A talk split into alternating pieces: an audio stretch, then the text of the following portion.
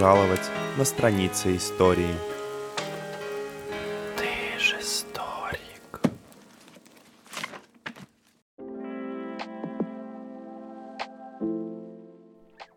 Ну что, Коля, привет. Мы снова в эфире. Мы снова здесь. Привет, Борь. Сегодня мы собрались по интересному поводу. У нас сегодня очередной автоп. Э, отвлечемся пока от темы последних событий, связанных с нашим эпизодом про Троцкого и Сталина и про перипетии политической жизни в ранних 20-х годах.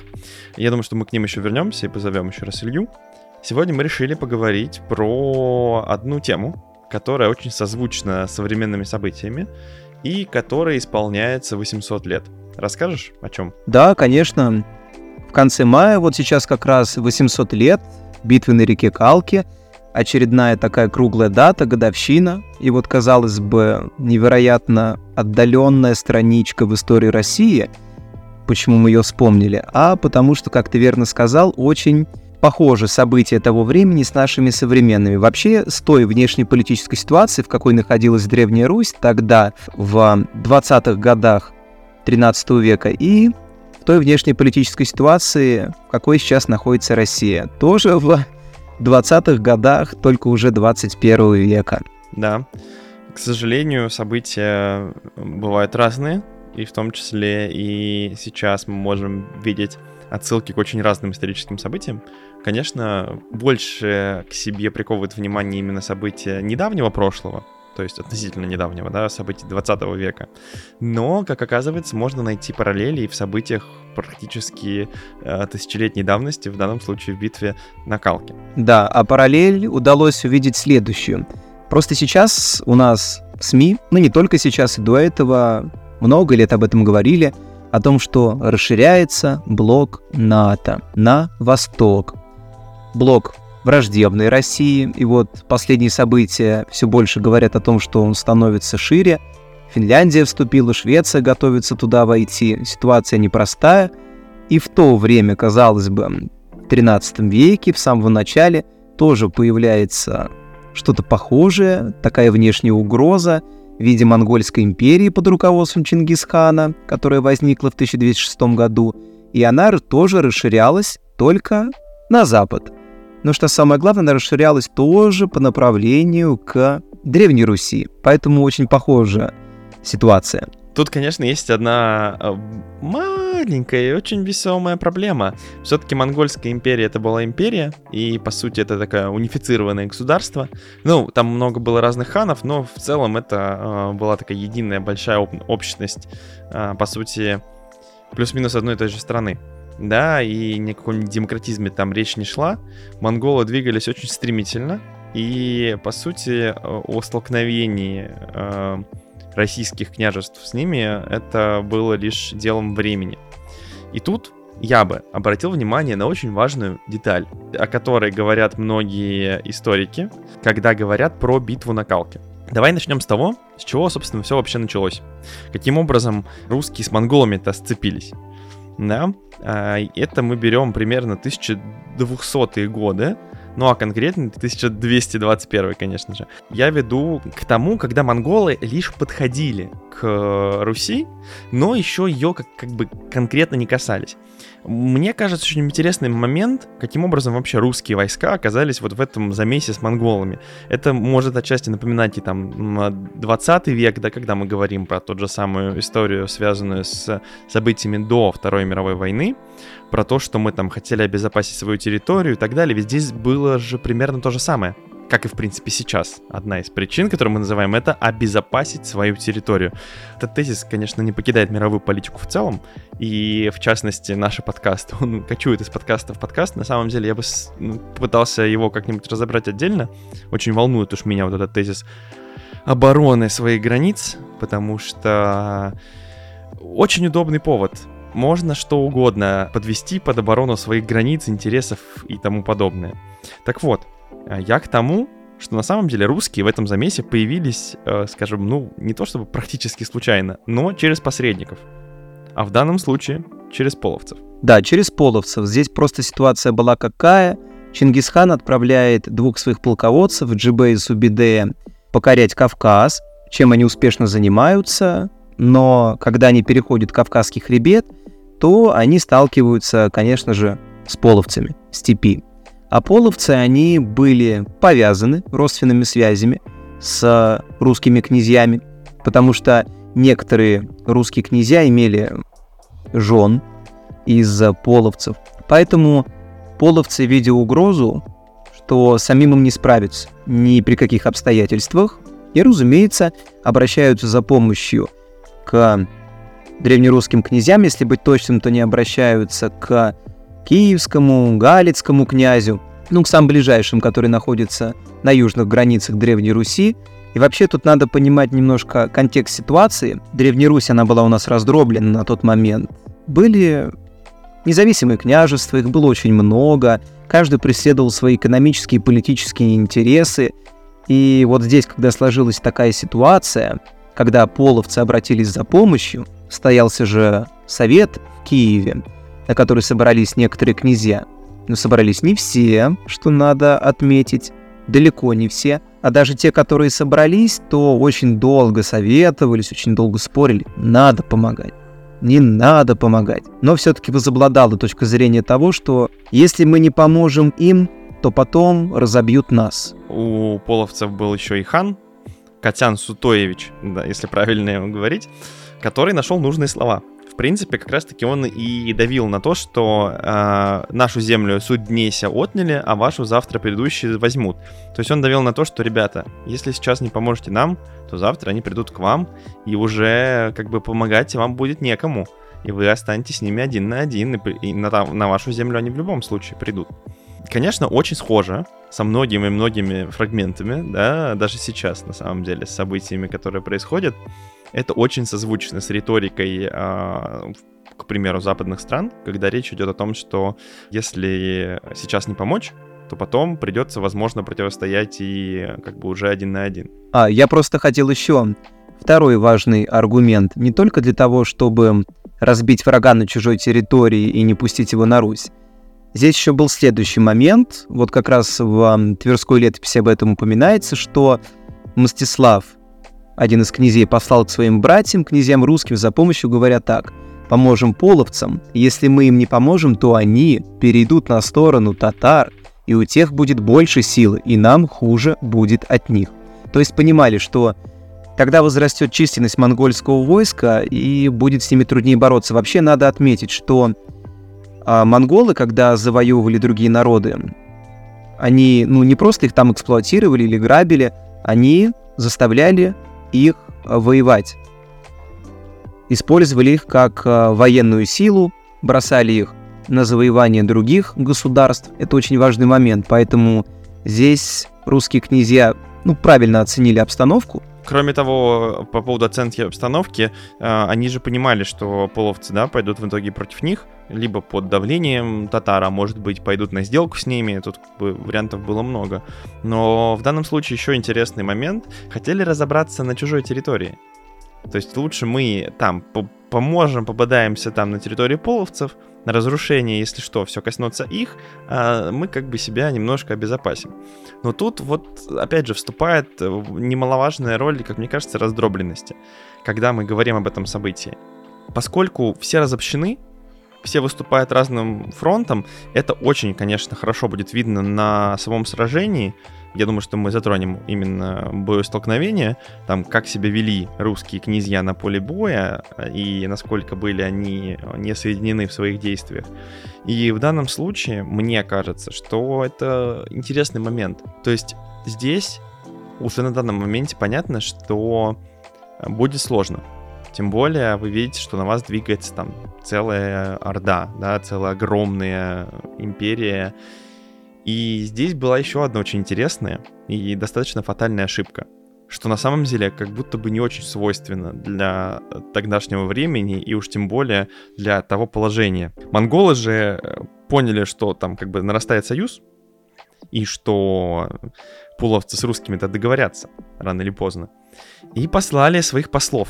Как бы, а давайте поговорим, попробуем там каким-то образом договориться, может быть, мы вас и там обойдем и так далее, и, может быть, отдайте нам половцев. И вот тут э, опрометчивые князья наши поступили с послами очень Эм, Не лицеприятно, да. Жестоко. Просто убили. Да, это, конечно, большой вопрос. Зачем так делать? В принципе, с послами не очень так хорошо. Ладно, там Ольга, да, которая как бы решила играть в хитрую игру, но у нее было чем играть и как играть. А тут получается, что сил-то особо нету, или вы очень самонадеянные, очень самовлюбленные, сейчас мы послов убьем. А вот смотри, здесь просто в чем была фишка. На самом деле, монголы, когда завоевывали другие народы, они так делали и с государством э, Хорезм, и на Кавказе они так делали, и как раз с половцами то самое случилось. Они боялись и не любили, когда кто-то выступал против них коалиции, против монголов. И они стремились коалицию всячески разрушить.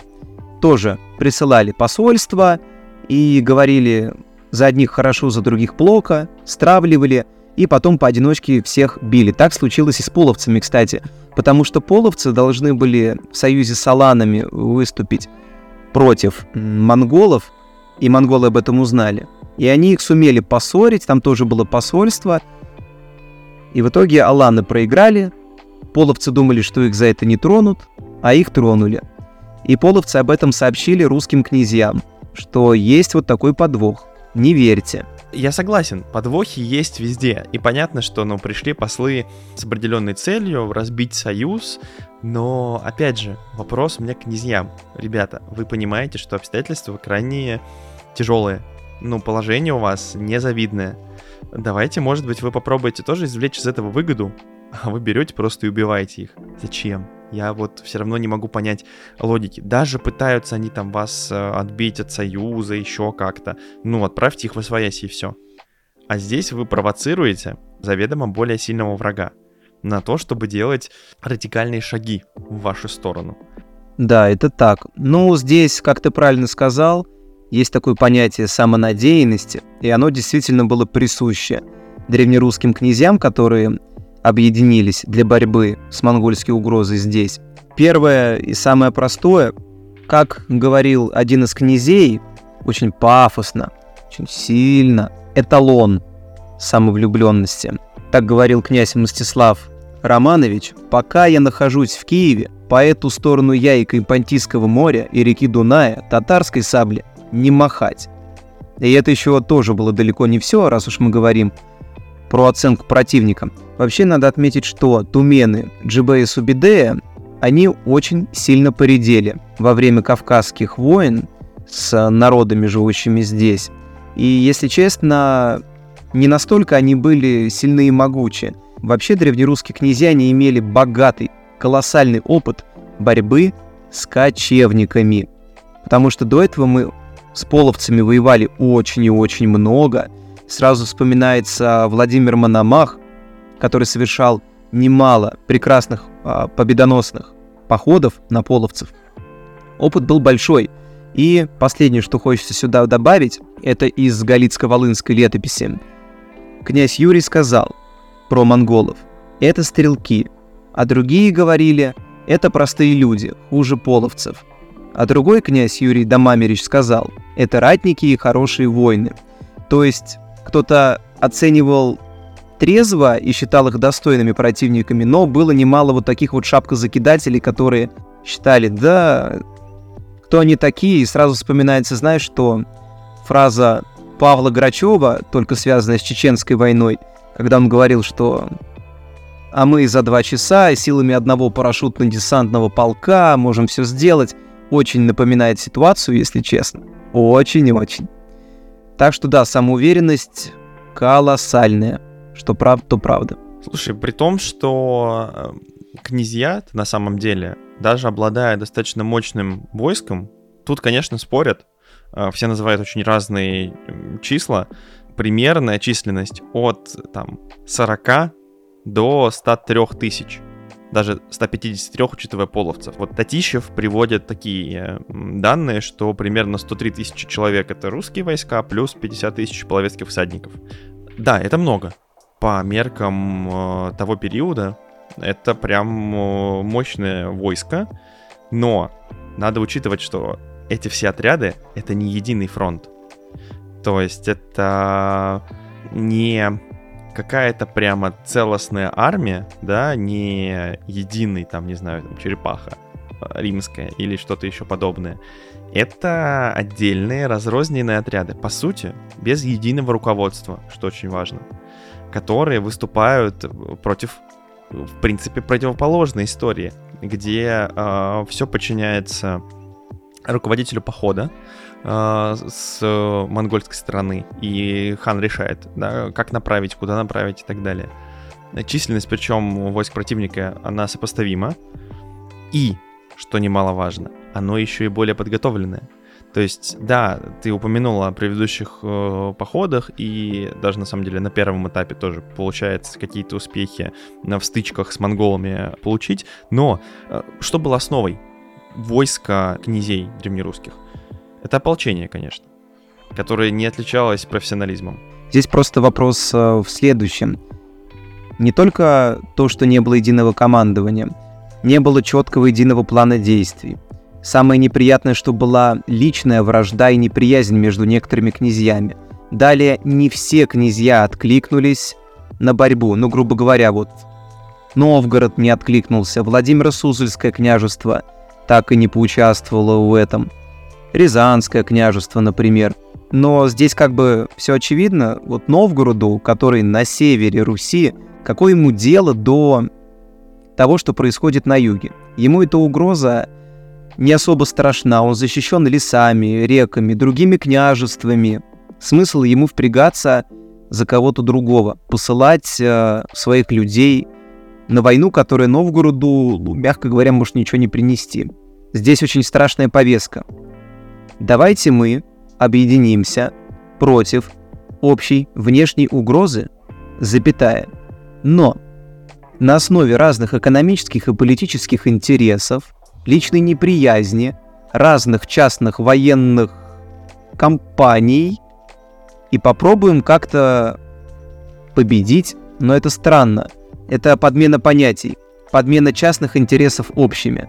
Ну, конечно, многие историки отмечают, что в этот момент э, у э, даже князей, которые все-таки объединились, а выступили в целом, скажем так, четыре основных воинства. Это Киевского князя, Черниговского, Смоленского и Галицко-Волынского э, княжеств дружины.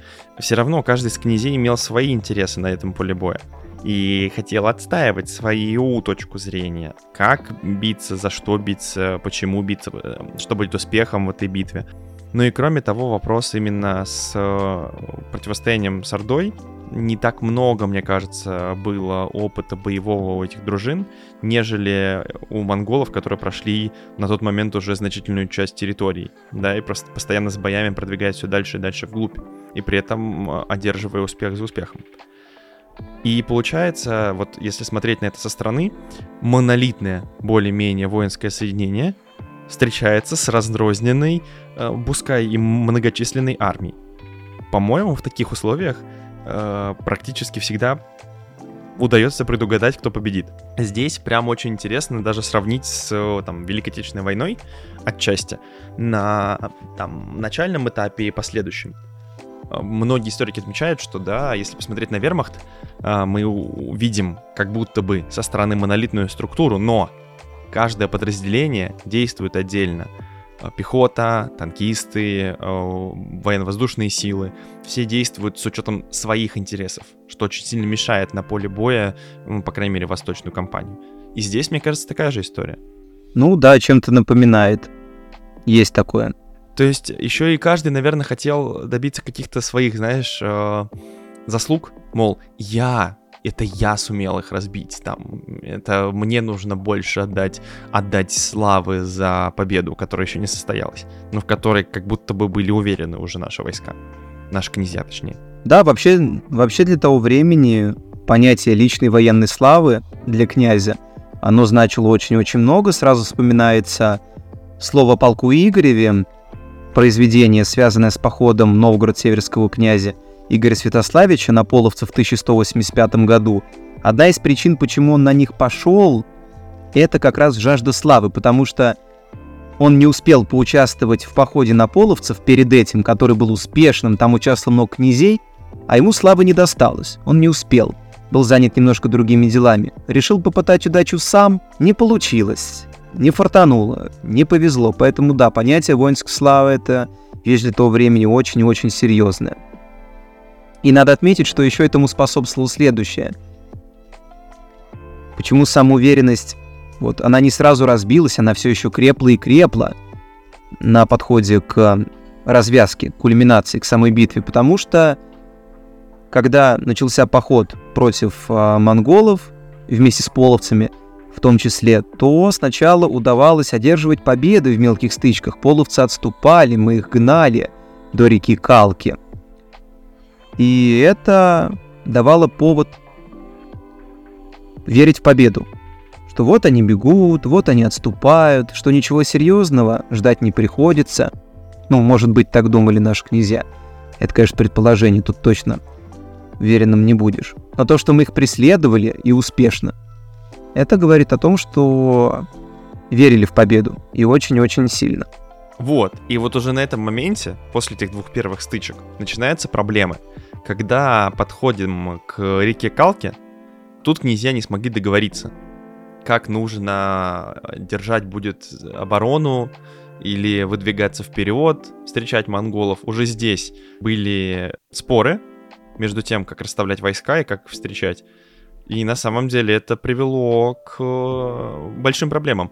Есть интерактивная карта, где можно примерно посмотреть, как было э, сражение проходило, как его моделировали уже там современными технологиями. Это очень интересно. Вот учитывая там представлены воспоминания участников и в основном летописи, конечно, как это сражение смотрелось со стороны. То есть там четыре больших лагеря, по сути, князья, и все стоят в разных местах. И порой даже на значительном расстоянии друг от друга обороняя непонятно что. То есть, как бы вроде друг друга прикрывают, но чисто визуально, скажем так. Ну, здесь просто такой момент, что вступали в бой а, княжеские дружины по очереди просто, и вступили не все. Самый яркий пример это вот, конечно же, киевский князь Мстислав. Из-за личной неприязни, из-за вражды он остался на другом берегу Калки, занял возвышенность более-менее хорошую для обороны – построил там укрепленный лагерь и решил, что он сможет там в случае нападения отсидеться, выдержать натиск в обороне. Но он за это поплатится, и очень-очень серьезно. И не только он, и вся его дружина соответственно. А те, кто вступал в бой, там же случилась какая беда. Половцы, одними из первых вступили в бой, союзники, но они дрогнули самыми первыми, хотя казалось бы там на некотором этапе, что битва вот-вот должна завершиться победой русских дружин, но половцы дрогнули, стали отступать, смяли ряды русских воинов. Вот это отступление, вот этот хаос, он стал как реакция распространяться на русские дружины, они тоже стали отступать. И битва покатилась совсем не в ту сторону, о которой грезили древнерусские князья. И самое интересное, что когда битва была проиграна именно с Галицким князем, с Черниговским князем, то киевский князь, который сидел в лагере, он наблюдал спокойно за этим, не вступал, ждал. И вот когда его лагерь окружили, случилась такая проблема. Лагерь-то был действительно крепкий, штурмами не получалось монголам его брать, да только воды нету. Речка вроде рядом, Калка, но только ты до нее не доберешься. И поэтому стало ясно, что можно будет просто умереть от голода здесь сидя. И монголы снова пошли на хитрость, если опять же верить летописям. Они послали к киевскому князю в его укрепленный лагерь послов, только не монголов, а местных жителей. Было сказано следующее. Может, это и монголы сказали, тут а, и идут споры. Сл- складывайте оружие, прекращайте бой, и монголы вас спокойно пропустят домой. И все будет хорошо. И киевский князь на это повелся, согласился, и в немалой степени, опять же, как считают некоторые историки, что свои это говорили, а не монголы. Свои-то не предадут. Или если это были монголы, то они просто нарушили свое слово. Тут версий много. Но самое главное, что когда он оружие сложил, стали выходить, на них напали, разбили. И самое страшное, какая участь была уготована воинам, которые попали в плен – о да, это на самом деле прямо очень э, яркая история, одна из которых, э, вот из таких древнерусских историй, которая меня впечатлила, когда мы только начали изучать. Э, я бы даже сказал не то, что жестокость, но это тот момент, когда людям приходится расплачиваться за свои ранее совершенные поступки, и когда с ними поступают, мягко говоря, недружелюбно, скажем так. Ну, на самом деле, это действительно была очень суровая расплата за самоуверенность, за отсутствие сплоченности, за вот эту личную корысть. Да, это была очень жуткая расплата. И расплачивались за это не только князья, которые принимали все эти решения, но и дружинники. Потому что было как? Пленных э, положили э, на землю, на них поставили доски. Важный момент, там не просто пленных, именно князя и военачальников. То есть, по сути, верхушку дружины положили, и на них расположились пирующие монголы. И люди погибли под тяжестью веса. Это, конечно, жуткая смерть. А я находил информацию того, что и остальных дружинников тоже туда раненых положили. Но не суть. Главное, что для определенной части русских пленных выпала вот такая жуткая судьба такая же страшная кончина. Ну да, это жуткая и унизительная судьба. И, и самое неприятное еще в том, что бой хоть и закончился, но тем не менее волна поражения, она докатилась и дальше, потому что монголы гнались за отступающими русскими дружинами, и в итоге они добрались до Новгород-Северского, до города, сожгли его, то есть, казалось бы, хотели победить врага на другой чужой земле, а война в итоге и докатилась до Руси. Пострадал целый город от этого. Говорят, что от дружин уцелела десятая часть. То есть там вот э, галичане, волынцы сумели отступить, черниговские и смоленские дружины, и то я бы сказал, что это лишь остатки дружин сумели отойти, а все остальные погибли. Причем об этом событии пишут не только летописи местные, да, об этом даже упоминаются в хронике Ливонии, написанный в 1225 году, о том, что поражение было сложным, и что в этом поражении погибли, по сути, ведущие князья тогдашнего периода и тогдашних русских княжеств. После этого сложного поражения э, Русь была очень сильно ослаблена. То есть здесь момент с тем, что самоуверенность, с которой хотели выступить на чужой территории, она сыграла злую шутку. На самом деле, тут есть какая-то даже тенденция в этом смысле. Если посмотреть на, ретроспективно на, на тот момент, когда русские считают, что они кого-то смогут быстро победить, это и русско-японская война сразу на ум приходит, Коля, твоя вотчина, которой ты много занимался в последнее время. Это и зимняя война или советско-финская война, в которой мы тоже думали, что как бы сможем быстро ее закончить и одолеть. Это и польские походы Тухачевского, к примеру. И первая чеченская. Да, первая чеченская, безусловно. Ну, тут вообще сложно говорить, да, там все-таки даже там отдельный регион э, страны, который в итоге оказал такое сопротивление. Есть такой момент, что когда мы пытаемся играть в историю шапкозакидательства, то потом очень сильно огребаем, мягко говоря. И последствия очень тяжелые. История с шапкозакидательством, она свойственна всем народам, в истории любой страны можно найти такие эпизоды.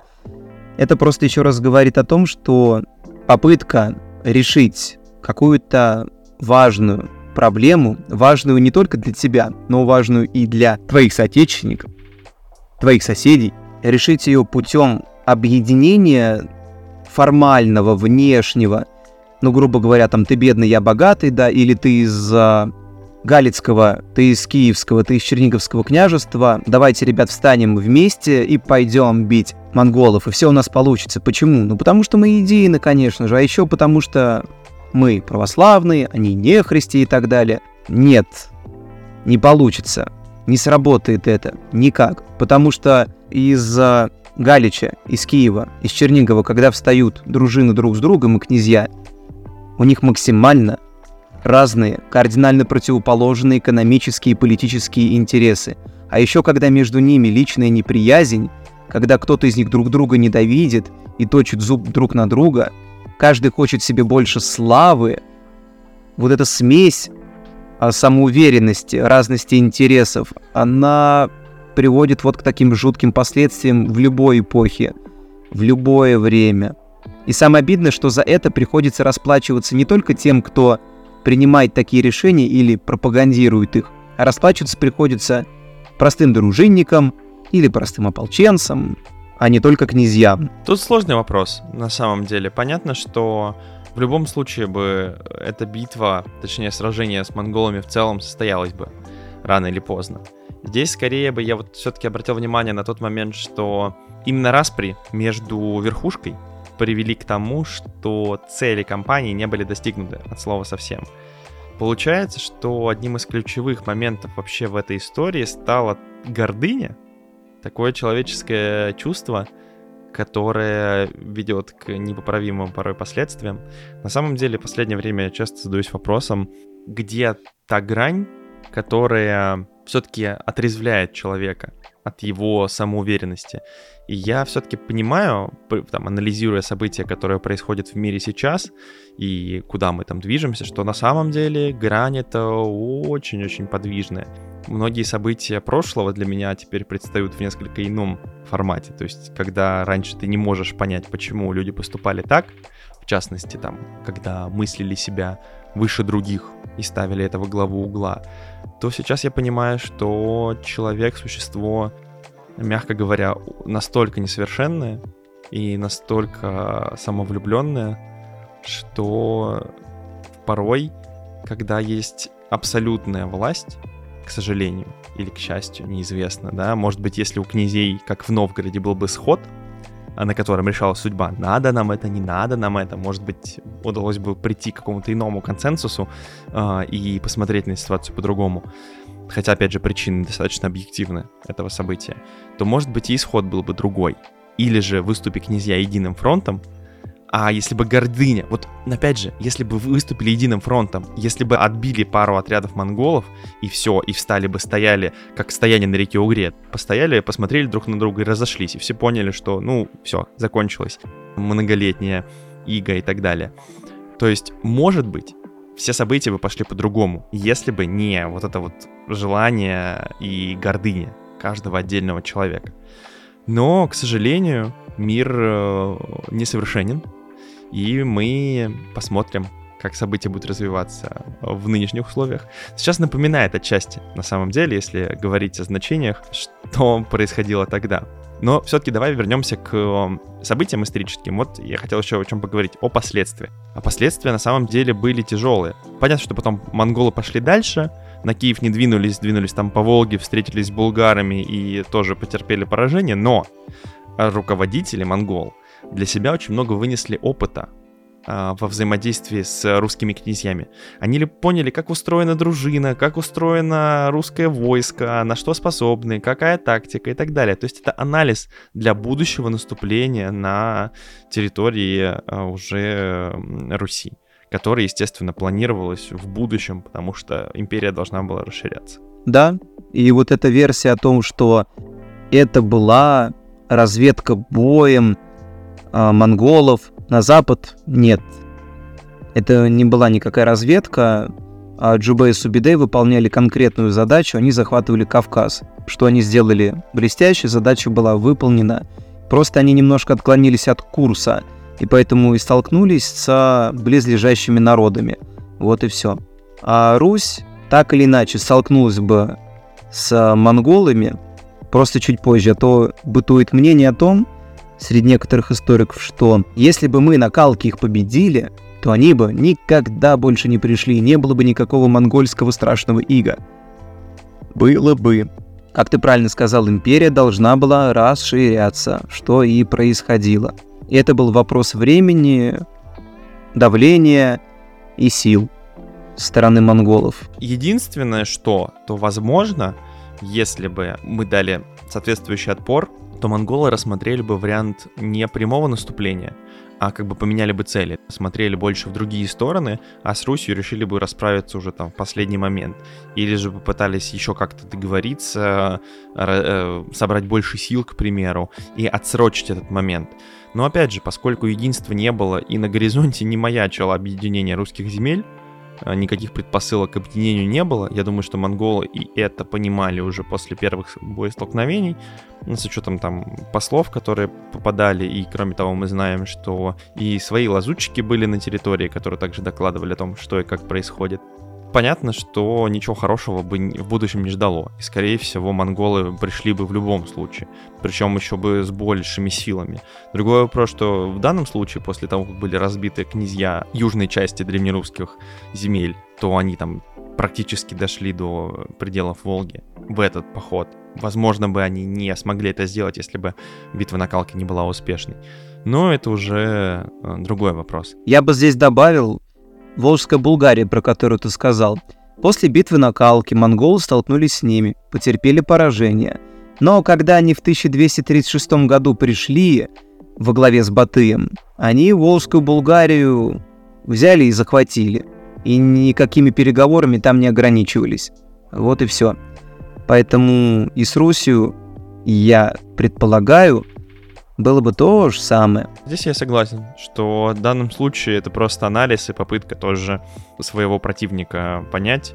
И получив по зубам с волжскими булгарами, татары вернулись еще сильнее, скажем так. Я просто хотел по поводу высокомерия, о котором мы до этого упоминали, цитату очень интересную из Тверской летописи вставить. Все это случилось не из-за татар, а из-за гордости и высокомерия русских князей допустил Бог такое. Ведь много было князей храбрых, надменных и похваляющихся своей храбростью, и была у них многочисленная и храбрая дружина, и они хвалились ею. Вот, это, мне кажется, квинтэнсенция всей этой битвы на Калке, что действительно, да, гордость и высокомерие русских князей. Но здесь с маленьким ремаркой, видишь, какая делает, что допустил Бог такое – что на самом деле, да, гордость и высокомерие, действительно, но так было задумано свыше. Ну, это такая религиозная подоплека.